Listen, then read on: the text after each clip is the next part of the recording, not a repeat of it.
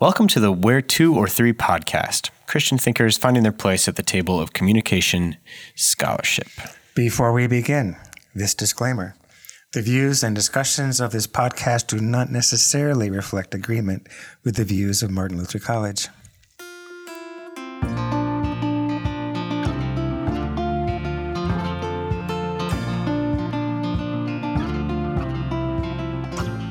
And we'll begin with our customary prayer. The eyes of all look to you, O Lord, and you give them their food at the proper time. You open your hands and satisfy the desires of every living thing.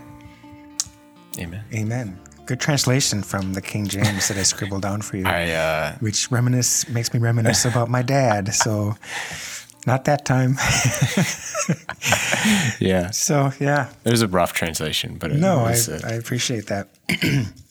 yeah, before we got on the air, John, you and I were um, admiring the coffee mugs that I pulled out, and yeah. Specifically, yours here is uh, almost looks like marble. yeah, and it's got Niagara Falls, kind of like a classic rubber stamp sort of. Yeah, one of my touristy. kids brought this back from a, I think it was a mission trip of some kind. So yeah, it triggered this memory. So I got to tell you a quick story. I'm always down. Yeah. So the first time I met my advisor, um, shout out to Dr. Ben Fraser, former Pentecostal minister who we, you know, we had lots to talk about. Um, first time I met him, he was in front of a group of PhD candidates, and he had three coffee mugs. Have you heard this story, John? I have not. This is okay. brand new Okay. content for me. So, So he asked uh, all of the trembling PhD candidates which mug they liked the best.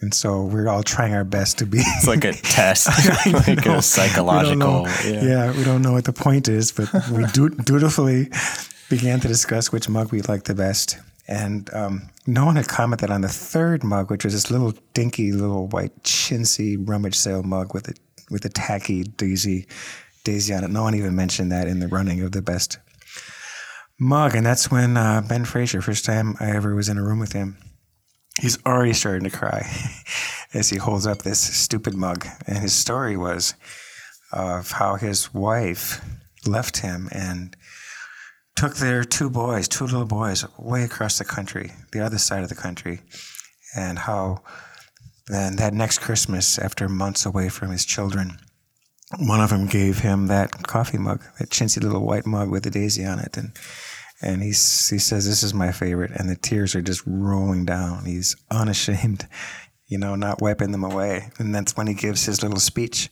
And I got a version of this myself, but his speech of why why I studied communication. And he was just saying things like, "We're not animals who experience reality nakedly. We have symbols that we put in between." And he's just talking about the humanity of working with symbols and language and communicating and knowing and being known. And it's just crying his eyes out. What's kind of funny is I've not funny. That's not the right word, but I've. I, I saw him give that speech at least five times in the program, and every single time he cried the same way, but uh, in a very sincere way. So that's his story about why I care about communication, and and uh, so anyway, that's a random Yeah. memory that these mugs triggered for me. It's Kind of cool. I like that. Yeah. So anyway, maybe that's a good segue to our topic because it's an emotional story, emotional to remem- remember it. Our topic today is empathy, and John, I think you plan to lead us out with a little scripture. Yeah, we've got a, a very um, pretty brief verse uh, from from Romans uh, Romans twelve here. Um, it's verse fifteen. It says, "Rejoice with those who rejoice, mourn with those who mourn," and it's just kind of a I don't know. I wouldn't call it a definition, but it's just a kind of a picture of what empathy is. And so, I mean, that's the that's our topic for today is um, empathy and all of the various things that are tied through that throughout communication, theology. sure. And so, when we're talking about empathy, we're not we're not trying to fit a square peg in a round hole here. It's very clearly laid out through us, like in Scripture here, that this is this is a way for Christians to be in the world. This is how this is how we are to be, and and so we're not we're not we're not trying to you know put something or like apply something in some new way. This isn't uh, new stuff. It's all it's all right here in Scripture, and it's also you know kind of scattered throughout communication as well. And so we're going to talk about all of those things and how they're Exactly. all all Just- tied together. Such a natural fit. No big leap. No big leap to try to force these things from a into Yeah. a biblical Christian view. It's right there. Yeah, very good. Very good. And and of course it's all modeled by Christ himself. We have the the prophecy of the one who shared all our sorrows, carried all our sorrows, you know. Um, Jesus sort of melting beside Mary, Martha at the death of Lazarus, feeling feeling in, you know, feeling with. So yeah, empathy is our subject matter. Um, where to start? I've got a book off my shelf. It's been out a few years now by Daniel Pink called A Whole New Mind. And the premise of the book is just think about at the time it was written, he was writing about all the jobs going to India or places like that, you know, where they where they're not coming back. You know, computers can diagnose disease better than people can, can give legal advice better than people can. And so the, the premise of the book is you should find something to do that only people can do as far as your Well, I need to find that computer. I think. yeah, I, I, I agree with that.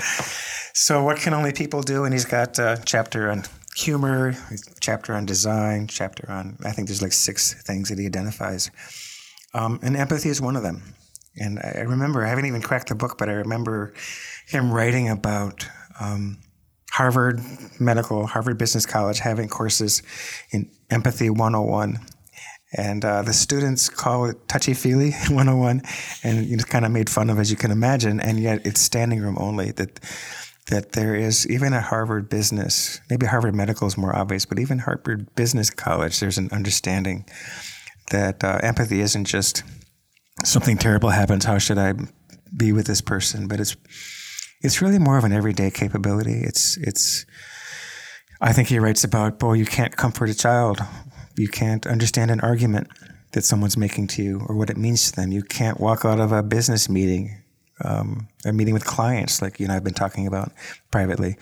You can't know what happened in that room without this human capability that, again, is fully validated in the scriptures as as worthwhile to to connect with people at this level, not just words, but at the level of feeling too.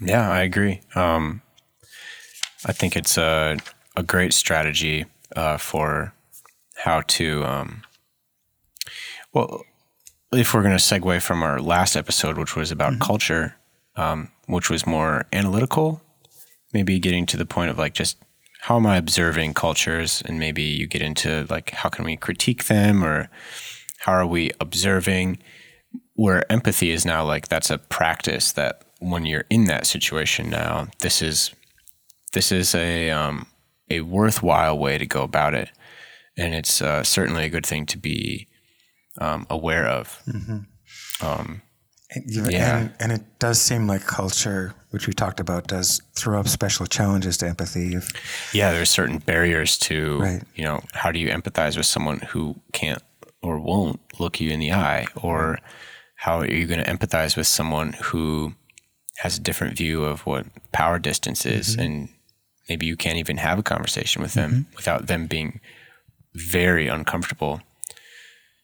Or as we talked about, what how someone is experiencing shame, Yeah. or how they're experiencing the gospel itself, yeah um, can are you have going to some get surprises in it. So how do are you going to get connect? blank stares or are you going to Exactly. really touch to the core of of what their their culture is so And I think it's our own culture too. I'm sure this has come up before. I can't remember, but you know, as a deeply divided, polarized culture, there's another set of challenges to empathy where you just can can be locked in I it communicating, not I thou. You Yeah. know, and you just are not treating the person as a human being. You, you lose that. You lose that. yeah it's very very easy to see that fall to the wayside so a day to day capability of feeling with, feeling into situations is much to be coveted. i wholeheartedly concur Okay. So where to go next? Um, I, I have uh, often thought about three approaches to empathy, and so the three are, and, and you you see this all over the literature: um, sympathy, empathy, and perspective taking. yeah And the, the the problem or question is always how do you distinguish sympathy from empathy. And uh, do you want to take a crack at that? I didn't warn you about this either, yeah. John. So I remember we actually had this discussion when I was in your class here. Um, I think it was there a video that came along with it, but it essentially essentially painted this picture of uh, someone's in a pit, and it's like it's a bad day. You know, they're not having a good day. It's a bad day, and someone else comes along, uh, happens upon this situation, and they're. I remember they're like standing on the top, kind of. Like, Yeah, like they're kind of saying like, "I'm sad that you're down there." Like, It- sorry, yeah. I'm sorry that you're down there. That's that would be sympathy. You're like you're recognizing their position, um, and but really that's about it. You're kind of Right. maybe it's a step beyond like you're you're in dialogue with them. It's a step beyond just observing the situation, which would be like taking a perspective, Right. perhaps. Um, but you're you're in communication, but there's certain there's still a distance between you. Whereas Right. empathy is like I am going to climb down into the pit with you and sit with you here. That would be like I'm sad that you're here. I'm here with you. You're referencing a Brene Brown video, which has millions of views. I think it must be a TED talk that then someone made Maybe. dramatized with a cartoon or something. Yeah. But, so yeah, someone on top is just not sharing the same experience or having their own experience around someone who's suffering. You know, you feel helpless or whatever. It's it's your experience, not theirs. And then uh, she talks about the the way you might try to put a silver lining around it and say, at least you have this, at least this didn't happen, and and there's a whole set of approaches that are not the same as climbing down in the pit, which she describes as I'm willing to be in touch with a part of me that knows this feeling. You know, um, we haven't had the same experiences, but there's maybe still a core set of emotions shame, fear, guilt, um, anxiety um, that we can share. So, yeah. Yeah, yeah. I I remember. I remember the picture of Mm-hmm. the of the pit as like when I think of empathy. That's kind of one of the first things that comes to mind. Well, that strikes me because uh, when I was back in college taking Hebrew from the great scholar Paul Eickmann, he would always teach the Joseph narratives. And um, he asked us one day, you don't remember much from college, what profs actually said, but he asked a bunch of young college guys what you could do for Joseph when he's in his pit. He asked that exact question. And you don't know what's coming, you don't know what the future holds. So, what could you do for Joseph when his brothers have put him in a pit about to sell him? And, and Paul Eickmann's answer was nothing unless you're willing to get in the pit with him. So, I've had that metaphor kind of on my mind for a long Yeah. time. It's the willingness to to be present and the willingness to feel and not throw words at something Yeah, but to, to remain it's like the i always ask students so Job's friends what job lost everything where is his friends doing their best and it's how they they hear what happened to Job the great loss and they come from a distance they see his suffering and they're so respectful of it they see how great it is the text says that they spend seven days sitting with him in silence and it's when they open their mouths and try to put words on this and try to maybe alleviate their own discomfort of what Yeah. happened to Job, that they start to make everything worse. But that first initial instinct of sort of being hesitant to say too much, at least in terms of easy explanations, that was their best instinct. yeah. So yeah, That's a book I need to go through again. Mm-hmm. It's been a it's been a minute, yeah, a hot minute, Yeah. since I've crawled through Job. yeah. But so that's why I see this video and it shows a person falling into the pit and I think, wow, I thought about it that way before for a long time. It's so metaphorical. It, it It's, really uh, is. yeah. It really is. Yeah. So, um, So- maybe so- that kind of.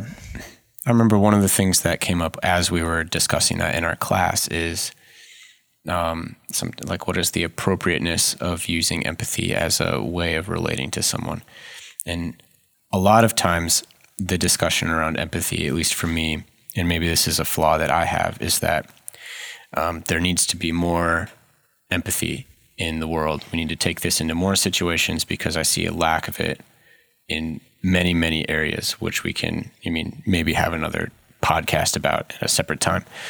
But maybe we can take the other side of that coin and say when when would empathy maybe not be the best way to to relate to a certain situation if Yeah, I, I like that question. yeah I, I often feel if that doesn't come up, then I've maybe given my students a false impression that empathy is always called for Yeah. or always what you do, and it's just Yeah. simply not. I remember I, I taught this at a congregation one time, and there was a actually a hostage nego- negotiator there who just said there's there's sometimes real mistakes a person makes in empathizing rather than maintaining neutrality. That'd be just one kind of example from that world.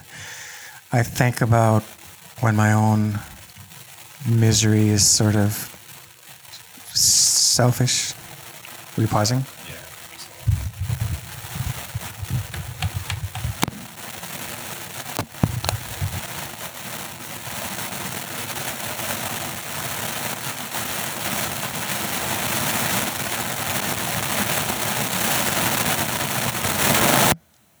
there we Testing? Testing? Are we back? we're back Okay. All right sorry we had a brief technical difficulty Okay. please empathize with me I feel you, John. I do. Um, I was saying, if I have to admit that sometimes my own misery is just sort of a result of selfishness and, you know, self obsession, self. You know, you don't need to empathize, empathize with that. I mean, it's it's good as a communicator to understand where it's coming from, but you don't. I don't need a response from you of, "Oh, you poor guy." You know, I need something different in, yeah that moment. so maybe if there's like a narcissism in the Sure, situation it's like we don't empathize in general with sin. I mean, it's still useful to know what people are feeling, but we don't Yeah. have a response of necessarily compassion when someone is just needs to grow up. You know, Yeah, for example. So Mhm. we're not at all saying this is the only thing you ever do, and that every situation calls for it. That's not what Yeah. we're saying. It's just um, when a situation does call for it, I'd like to have you know a set of responses yeah for how to deal with people who are. I'm- you know, in difficulty. For sure. Um, I'm trying to think of another time where perhaps empathy might not be the best approach. And what's coming to mind is um, I think I remember maybe it was from our class together, but it was um, like what to say at a funeral essentially was like the conversation. It's like, here's things to not say. And I remember one of them was kind of like, maybe it was like, I understand what you're going through right now, might not be the best thing to say at that time, or it might be disrespectful of the situation that someone's going through. It's, well, it's probably not true. Yeah. It's- it's if, the if, if you've like, if you've never, you know, lost your mom before, it might be, Or you had a different Yeah. mom and you are now five years into your grief, let's say, and this person is all raw and fresh and Yeah. they had a different relationship. And there's just a lot of reasons to hold that sentiment back. Or Yeah. I know just how you're feeling. It it can tend if to it's- go wrong. if it's not, especially if it's not true, is the main like qualifier. Is like if, It's like, why should I tell you what I'm going through if you already know? yeah, And there, there can be a way of minimizing it because you're not destroyed like I'm destroyed, and yet you tell me you know how I feel. yeah. So it can just go wrong in a few yeah. different ways. And maybe that isn't true empathy either, because that's like I was in a pit like you are right now too. Right. One time, whereas like a better approach might be, or a more empathetic approach would be, I'm I'm with you right now. You know, And yeah, the, the Brene more a- Brown a video present, yeah. has this line which I, I've asked students about this. A lot of students will have stories about people who really said the wrong thing to them when they were in a, you know, in a really painful place. And I've asked them, "What do you think about this sentence from Brene Brown?" If someone has shared something really distressing, she says, "She says, Ooh, I don't even know what to say right now. I'm just glad you told me."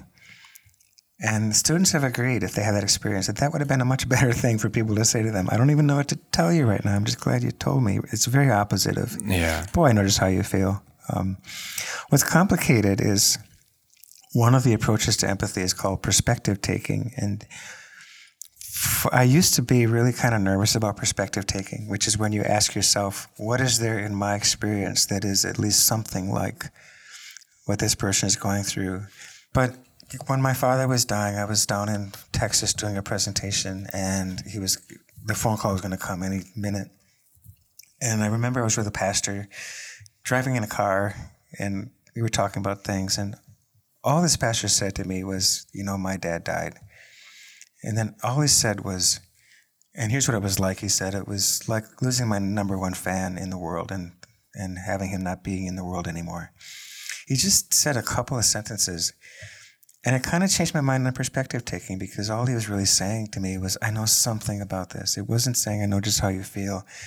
It was just saying, I know something about this. Um, and so the willingness to go to that place and feel that, you know, on a long, quiet car ride, I suddenly saw there's some there's value to this. There really is value to this. Um, when I listened to a grief counselor um, years ago as a young pastor, he offered the metaphor for when you're in a situation that you know you don't understand.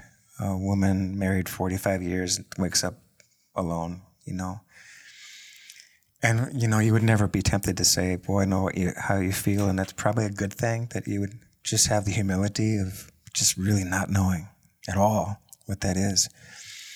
Um, and the metaphor he offered was that in your own mind, you you think of this person as your teacher, and you think of yourself as your student. You maybe don't say it to them, but sort of what informs all the time you spend in the pit with someone is just you're mentally saying, "Teach me, teach me." So it's the opposite of saying, I know how you feel. It's, it's, I'm willing to try, even though I recognize the limitation. I'm willing to try. Uh, so what's coming out to me in mm-hmm. this aspect is that, and I haven't thought about this before, at least that I can remember, is that empathy does not, is not prerequisite on you having experienced the wealth or depth of a certain situation before, but it's more about your relation to the person who's who's having that experience. Yeah, I would agree with that. And so again, that the lack of life experience is not going to, going to disqualify me from being uh, a supportive person. For sure. Yeah. So I have kind of a complicated case study that I'll let you respond to, John. I haven't prepared you for this one either. I'm, awesome. I'm more and more loving to spring things on you. It's a it's a situation that will almost sound wrong when you first hear it, or it could be could bother a person a little bit. But I've heard this story often from students where they have lost someone, like they lost a sister, lost a brother, whatever, lost a parent, and then a minister comes to uh, to serve them, and he let's say quotes Romans chapter eight. and He says, "Well, we know all things work for the good of those who love God and and then the person leaves. And then the story here in a class would be like, it took us years to get over that.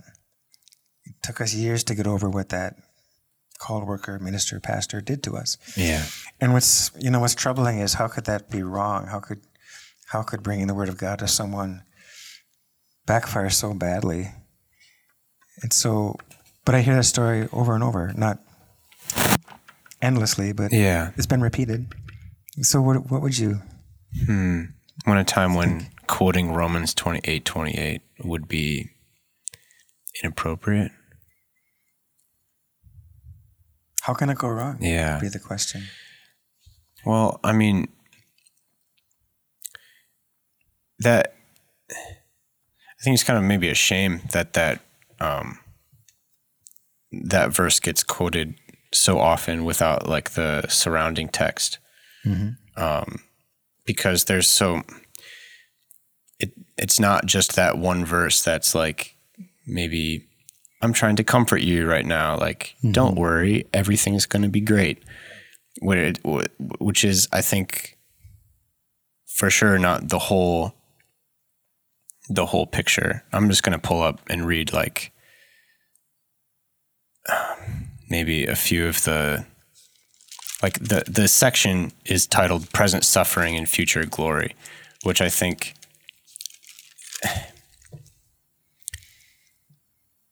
i don't think that putting the attention towards the future glory is always going to um, I think it neglects the present suffering aspect of that, where you want to honor both of those things. Mm-hmm. Like they're both part of the picture. Right, because of all the verses you could have thought to apply, yeah. all the verses that would validate the feeling and experience that this is a big thing that happened to you. it can that you chose a verse that went a different direction. And I, I think what you're what you were kind of saying was that there are other unintended messages. Yeah. You know, so I would define the problem with that scenario as something like the opposite of being Job's friends. So words instead of empathy. You throw some words at something instead of that time in the pit. The problem is not the words. This it's a beautiful passage, and it could be done incredibly appropriately as far as applying it. But to get in and get out, I think, is the issue. That's what I hear from these families. You get in, you get Yeah. out, and and so the unintended messages, like you were starting to say, like, what do you think I don't know that verse? Is that what you're telling me, or do you- Yeah. you think I should be happy right now? Is that what you're saying? Do you- I don't know what you're saying to me when you get in, get out, but don't Yeah. actually join me. Because that's not a lack of information. And, and it- I can very well see someone saying that as a way to, like, I want to leave you right now. I don't want to join you. I don't want to finish. The, I don't want to have this difficult conversation, and I want to ignore maybe the suffering that is Yeah. happening right now. I think that's the meaning of the example. And I just I can't say enough. Nothing wrong with the verse. It's a beautiful verse. And I even think that if I spent time with you and you were grieving, and if I spent time with you and I was in the pit fully, and then with you knowing my heart is breaking, then I say to you, but you know, everything, everything, everything in life conspires for our good, which is that we would know Christ you know, even now. I, I guess I'm just saying there's a way to to take that verse in context, Yeah. you know. And maybe there's a prerequisite for that verse having the powerful meaning that it does. Right. So it says if for those who love God. I, I remember as a young person kind of wishing it would have said those that trust in God or believe in God, but it says those who love God. All things work for their highest good. You know, all things work for the good of them. That the meaning must be we love God. Why? Because He loved us first. And to love God is to see Him as your highest good. And to love God is to know this is what life is. And and and that God will do whatever He needs to do to reveal His Son to me and get me home. You know, taking it in context, then to say, yeah, all of life conspires in this thing that you that you need the most. But but my point here is, if I with breaking heart I speak this way to you, it's not going to backfire. It's words instead of empathy that I think can tend to bring other messages in we didn't intend to say to people.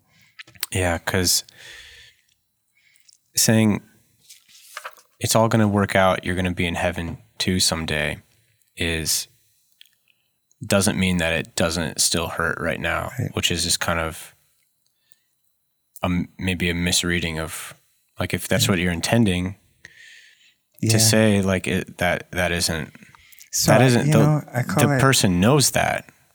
I uh, in this situation at least, Mm. it's not like that verse is like a buried gem inside of Scripture. It's Yeah. it's very present, and I would make the same point that this, you know, that it's not a lack of information. It's a that that will bring comfort.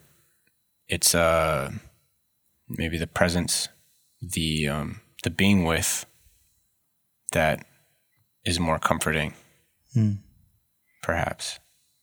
You know, I, th- I think of these as Sunday school truths. And, and so when we're comforting someone, we don't need to be fancy and Yeah. insightful or whatever that means. But so the, the Sunday school truth that Christ is the Son of God and He takes on our sorrows and and was not indifferent to our situation. And and uh, God on the cross is Christ suffering for us, and then He opened heaven to us. Sunday school truths, you know, those can all be just the very best thing to offer to someone who is grieving. I, I, even the thought of heaven is is um, just a great comfort in times like that. It's it's just again, if we're gonna just get in, get out, and slap some words, and then no fault of the scriptures. It's what other messages that we brought Yeah. Like That, the uh, that- benign application of these things. right to just invalidate the fact that you're sad, to invalidate the fact that we perpetually mourn, long for heaven. We're just not right till we're there. None of us are. And so, especially in a loss, that you would be really, really sad. This is not some problem with your faith. And so, scriptures don't say that. It's just unintended messages, is what I'm trying to say. Yeah. It communicates something different, even if your intentions are good. Mm-hmm. Or the other Yeah. classic favorite verse, Jeremiah 29. I know the plans I have for you, plans for prosper you, not to harm you, you know. That that verse is just used as a band-aid. This is all going to be great. um, when in context, the verse is talking about complete devastation. Yeah. So God wiped his worship center out the face of the earth, as I've said before. And, and the next verse says what the plan is. You'll seek me and find me when you seek me with all your heart. I will have you in a place where your whole being is turned toward me, and you'll you'll find me that day. It's very different. The sense is very different than just sort of, hey, cheer up. Yeah. You know, it is a God is at work here, and and there's a cost, but you're going to know Him. You're going to find Him, mm-hmm. and you'll you'll consider this cross to be dear one day. So again, yeah, it's the verses are wonderful, and with joining people, um, what does the scripture say? Mourn with those who mourn. It's just a safeguard against things we don't intend to say. Yeah. Like we don't intend to de- um, invalidate just the gravity and the weight of what people have lost or been through. Yeah, absolutely. I'm trying to think. I don't think that that situation has happened to me per se, where someone's come to me with uh, in, in a difficult time with a scripture passage that was maybe intended well, but not the message that needed to be heard. But hmm.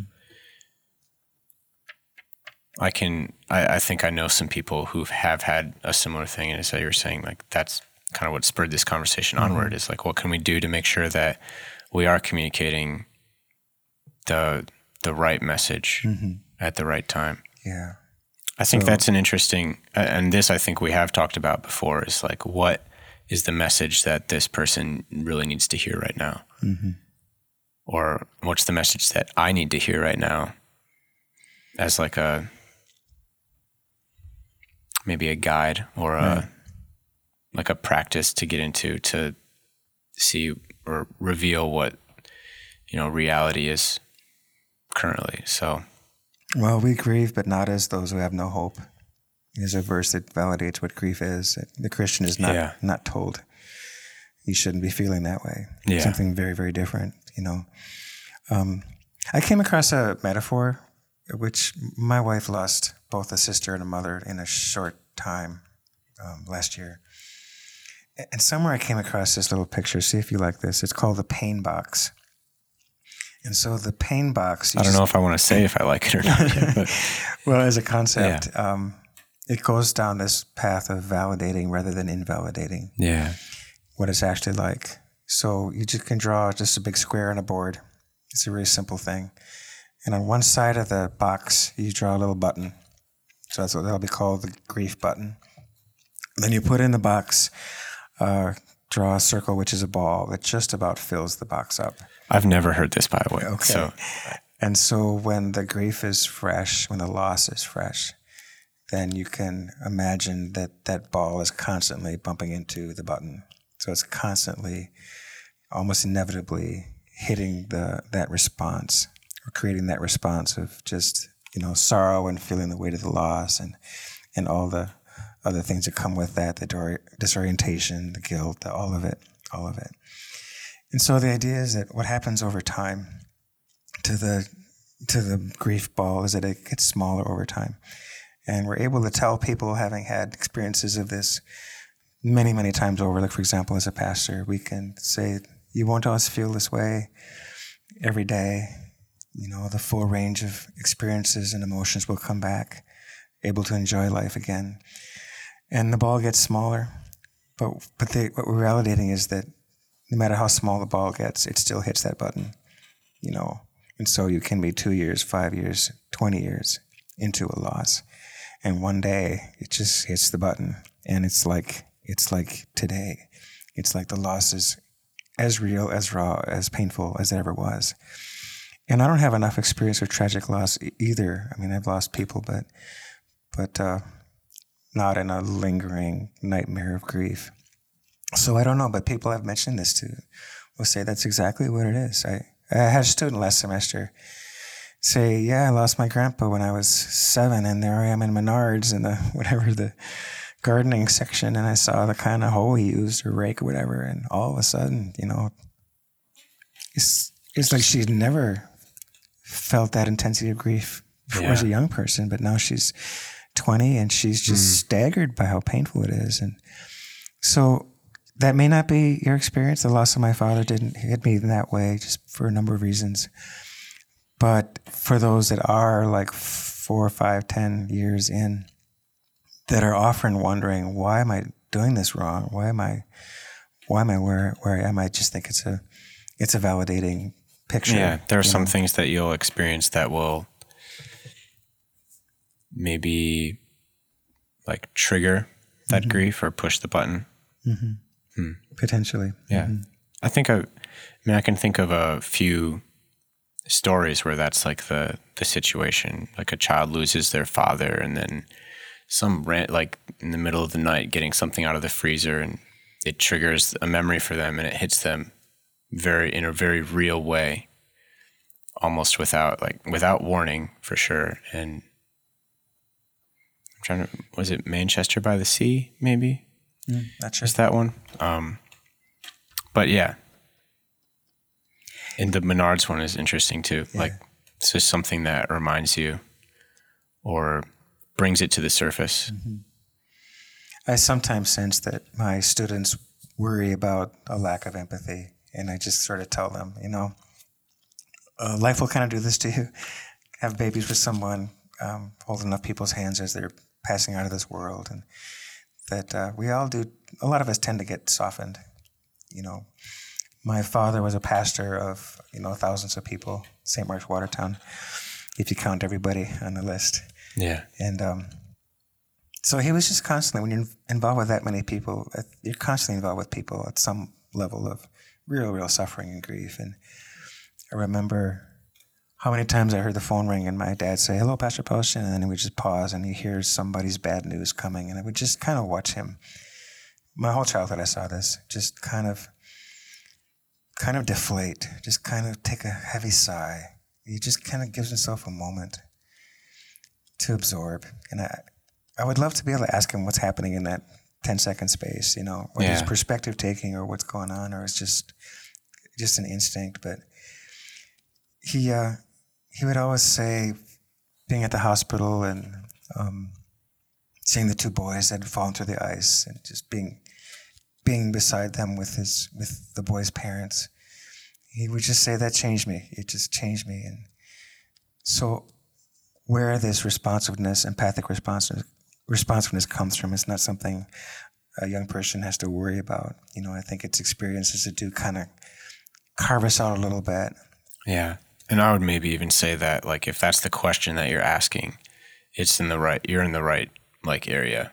I agree. There, no, yeah. someone who's blind to things and, and maybe, I don't know what to say, going through life recklessly or, mm-hmm. but someone who's aptly unaware of their surroundings is not asking that question. Exactly. So so exactly. asking the question is like that that's a good space mm-hmm. to be in. Mm-hmm. And maybe the the answer isn't as important as the fact that that question was asked in mm-hmm. the first place. So you sure you become aware of empathy as a thing. Yeah, I remember I, I was at a a long story short, I was at a woman's house and an older woman who had lost her husband not that long ago. But I, I was visiting her often, and at one point I said, "Hey, Marilyn, you never talk about your mom. I, I, I've enjoyed asking older people about their parents and childhood and stuff. And well, Marilyn, you never, you never talk about your mom. And and I remember this woman getting really kind of quiet and almost cold. And she finally said, "You want to hear about my mom? Okay, I'll tell you about my mom." And she said, "The last thing my mom ever said to me was." I should have had dogs, you know, instead of daughters, I should have had dogs. And it's just this stunning moment. And you think, what in the world do you say to that? but I remember it's it's kind of the first time I ever kind of channeled my father. I remember just without even thinking about it, I find myself having that same kind of quiet pause and Like the same mannerism. the same sigh, same deflating, and I think we probably sat together in silence for I don't know how long, quite a long time, minute two, I don't know, but and all I said was something like that, you know, that shouldn't have happened, you know. So it's not throwing a lot of words at something. It's it's uh, sometimes turning back to Sunday school truths, the ones who the one who loves her and how she knows, and you know, one day all the sadness is behind us. We're in Yeah. glory with our Savior. Just simple, simple, simple um, messages at that point. But so no worries about boy, do I have enough empathy? I mean, it's just Yeah. good to build awareness of how powerful and how useful and this human capability is that computers can't do. Only people can. Yeah. I like that. Yeah. Is that what you had said before? Is that as like a maybe a better response than like, oh, I know what you're going through is like, I'm sorry that like that shouldn't have happened.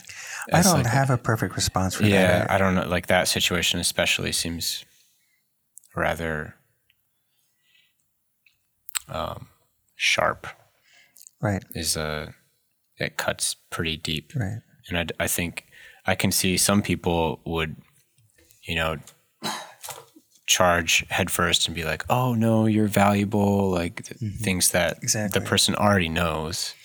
It doesn't take away the fact that that happened, Right. and it doesn't I'm just oh, suddenly I'm comfortable talking about this now. No, I'm just gonna Yeah. sit with you. I'm just gonna sit with you in that moment. Mm-hmm. So yeah, you know what's interesting? Uh, so we do an empathy chapter in the communication class I teach, and so we get into some real heavy things. And there's always going to be someone in the room, or usually someone in the room who's grieving of something. Yeah. There's someone at that point, or just different stages in the process. We talk all about the stages of grief and what we can say about each one in terms of faith, in terms of communication. But then what we always do is we, we come back to the notion of everyday empathy. And I don't know if we did this exercise with you. We, if you can tell me if you remember it or if you have any impressions of it. We get into groups, and we're groups of four, and those groups um, cut up into two pairs. And then I just have students tell your story about why you're studying to be a pastor, teacher, staff minister. Just tell your story of how you ended up at this college. And they tell a two or three minute story and they exchange stories. And then they join up with the other pair. Now you got four people. And there's the awkwardness of hearing somebody else tell your story. So you're going to tell the story that was told to you. And you're going to include comments about what, what was it like for that person to relive that story, you know? And so there we're trying to think more about that more commonly exercise capability. The instinct to find common ground, the instinct to find commonness of experience at the level of feeling. Your stories are different, but something inside them could really be the same stuff, you know. And we talked there about stories, exchange of friendship, and how we tell our stories has a lot to do with how we feel. The way we feel makes sense within the story. And so there's we kind of like to come back to again the, the the not just the big bad stuff, but the Romans verse that said, not just rejoice with those who rejoice, but or not just mourn with those who mourn, but rejoice with those who rejoice, because Yeah. that takes unselfishness too. Yeah, empathy isn't just a response to bad things that Exactly. happen. It's a it's a way of being with, a way of uh, presence, Absolutely. kind of like anchoring into a situation and truly seeing like someone eye to eye, being in their shoes, Yeah. putting yourself in their Yeah. shoes, Absolutely. walking in those shoes, and that happens like like rejoicing in someone else's success is also, I think, the way we've defined it in empathy as well. Yeah, I, I, there's a quote I remember. I'm calling it up on my phone right now. Um, goes like this How is empathy good for the empathizer?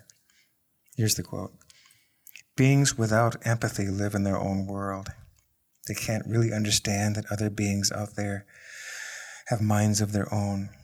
But beings with empathy understand that there are all different minds around that have different experiences and different feelings. They can participate in them. Someone with empathy lives more than one life. Of course, sometimes that means that you have to carry the suffering of others. But in many cases, their joy becomes your joy as well. So it's a richer, much more complex life. And in that sense, of course, empathy is wonderful for you. So take that for what it is. I Yeah. could have a humanistic slant to it, but I don't think so. I think it's celebrating something God has made us capable of doing Yeah. with, with each other. Interesting. I like the like the idea of like when you're open, you, you like your eyes open and you see like everyone around me has their own little like mm-hmm. world as well. Mm-hmm. Were we just talking about earlier today the dictionary of obscure sorrows Yeah. or something like that? Is there a word that Oh, I think kind of fit? Socha. Yeah. So to put this in context, this is group. What would you call them? Oh. They they sense um, places in our culture where words are missing, and then they Yeah. invent a word like what eye contact is actually like, and so on, and where what Mm-hmm. Yeah. vulnerability is like when you see it in other people. And so, Very fascinating. yeah, it is um, fascinating. And the notion, we are just commenting on the notion that everybody's living a life as complex as yours. Everybody's living a life as complex as yours is, and, and it's such a simple thought, but Yeah. it does kind of say, I don't understand what's in other people, but I sure am going to try because Yeah. it's part of feeding this fascination with people. If they're as complex as me, my goodness, Yeah. you know. it's like bringing the the feeling of being brought into that awareness is rather So that was our point with the for sure. cultural thing last episode was okay, there's some barriers there, but I sure I'm going to try. I sure I'm going to not give in to pessimism that we could never actually understand other people. It's just going to maybe take some work when there are certain barriers between us. But so empathy, rejoice with those who rejoice. Yeah. Mourn with those who mourn. Paul is saying this is what makes our love sincere, not a not a performance, not an act, but something that's genuine. Yeah. I think we could probably tie this in a little bit to the like the skill of being able to listen. Mhm. And it's just and I, I like to expand that into um, more of like a general awareness rather than just like it's not just what you hear, it's the things that you're perceiving. Like are you perceiving nonverbals? What are you, you know, all your senses kind of Paying attention to the Yeah. whole person in front of you, not just their words. yeah. So we should do listening sometime soon. Yeah.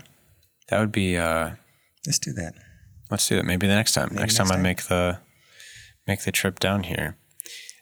To we're two or three studios. Yeah. Yeah. The uh there's a it's a I love this room actually. There's a pretty interesting mural on the wall which I think we've talked about before, which I cannot put into words. Um there's also a folder over there that says thesis generator, which is also fascinating to me. There's a book on the wall that says Defeating Lawn Pests is the name of the book. The sound of the wind on the windows outside. I feel like we're maybe wrapping up. I think we are wrapping up. I think the appropriate dessert would be some more of this dictionary.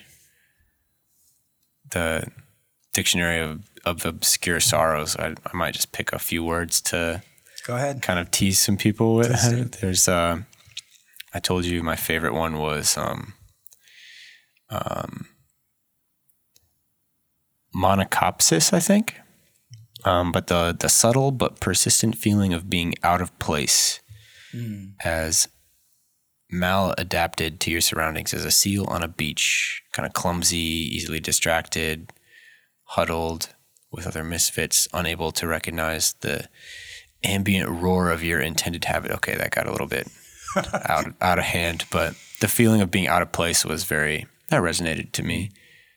I think that's kind of a sometimes I strive for that. Like I I like that feeling. So it kind of pushes me to put myself in situations where I'm not 100% comfortable, so to speak. And this is that whole brand of calm scholarship. Maybe this has been said too, called phenomenology, which tries to get at what things are like. Yeah. What is it like? And tries to put words to things that don't have the words. So, yeah, I like that one. Kenopsia is another good one. And I don't know, the pronunciation for these, you can't look them up. You just kind of have to go with it. Um, but the kenopsia, the eerie, forlorn atmosphere of a place that's usually bustling with people, but is now abandoned and quiet. That's a perfect example. Boy, we need a word for that. Yeah. Now we have one. I mean, almost every day I encounter this and I need the word, and now I have it. Kenopsia. Just make one up is the point. Yeah. Just make up a word. We're good to go. yeah, pseudo etymology, and boom, new words. All right. Yeah. So Thank you, John. This has been fun. yeah, always Well, pleasure. fun is the wrong word to talk about what we just talked about, but well, it's a part of it. sure. Um, yeah, I think kind of obvious, maybe on the nose, the the benefits of taking an empathetic approach into the world. Um, but then I think the the fun part for me today in this discussion was kind of opening up like when is it not the right approach? Hmm. And what are like the cautions to maybe when you think you're having an empathetic approach, but hmm. really you're maybe I'm misreading the situation or you're saying something that is isn't really needing to be said Sure. when something else is is what's called for. Mm-hmm. Uh, brief shout out to our sponsors. Who? Go check them out. We have sponsors. No, we don't. but I felt I'd give them a shout out anyway. Oh gosh. Thanks, John. Yeah. Uh, thanks all for listening. Uh, we'll see you Next time. next time. Bye.